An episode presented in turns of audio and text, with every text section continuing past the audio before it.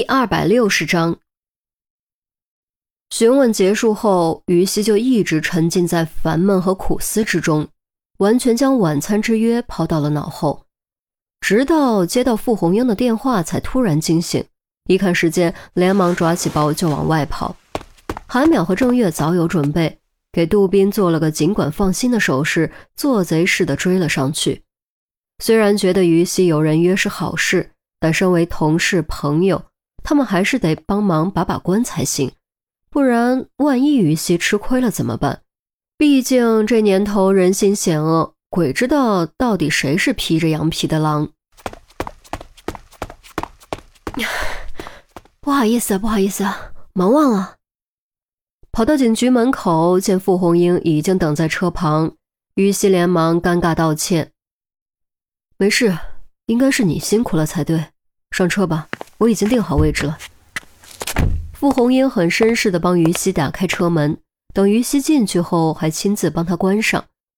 于西勉强笑笑，感觉好不适应，却又不好说什么，只能赶鸭子上架去吃那个什么冬阴功火锅。轿车加速驶离，韩淼和郑月才露头。韩淼一脸羡慕地说：“哇塞！”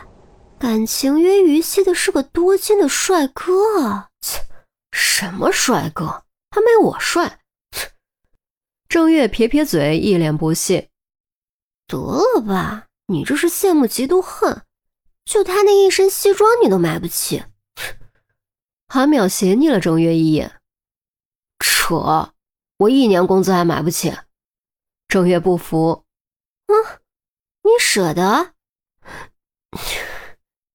郑月当时被堵得哑口无言，沉默了一会儿，才无奈地说：“舍不得。”“啊，还有车，一看就知道是辆好车。”“哎呀，于西这是要飞上枝头变凤凰，嫁入豪门能阔太啊！”韩淼翻了记白眼，感叹着说。郑月却蹙起了眉头，担忧地说：“哎，别乱说啊！”云溪本来就是凤凰，还用飞上枝头？不过他的社会经验太强了，我怕他被骗啊！万一人家只是图他年轻美貌玩玩而已，怎么办？韩淼闻言也担忧起来。对啊，有钱是好，还是得靠谱才行。不靠谱，那就是火坑。哎，不行不行，我们得想想办法帮于西把关。哼，我有办法。什么办法？我记住了他的车牌号，有车牌号就能查到车主，有了车主信息，我们就能对他进行深入调查。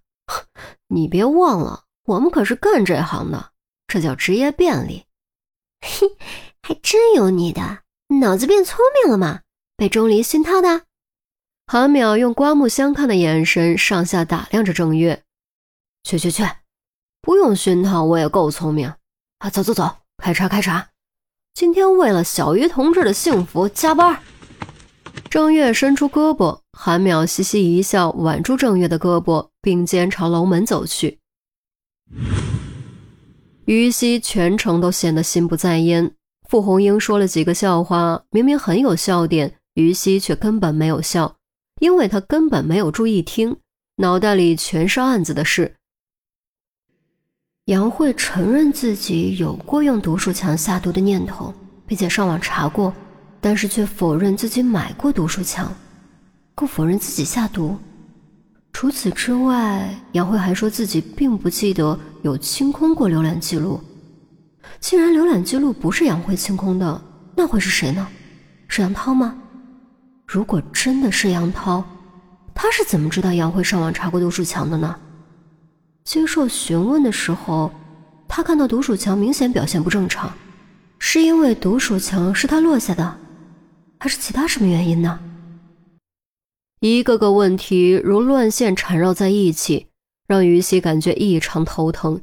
虽然冬阴锅火锅的确美味，但此刻吃在嘴里实在味同嚼蜡。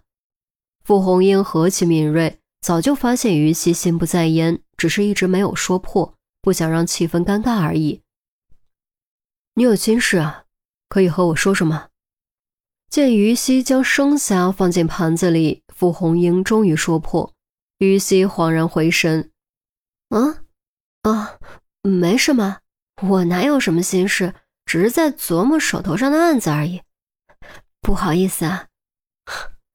原来是案子上的事，那我就不多问了，免得被查水表。”傅红英随口开了句玩笑：“哪有那么夸张？”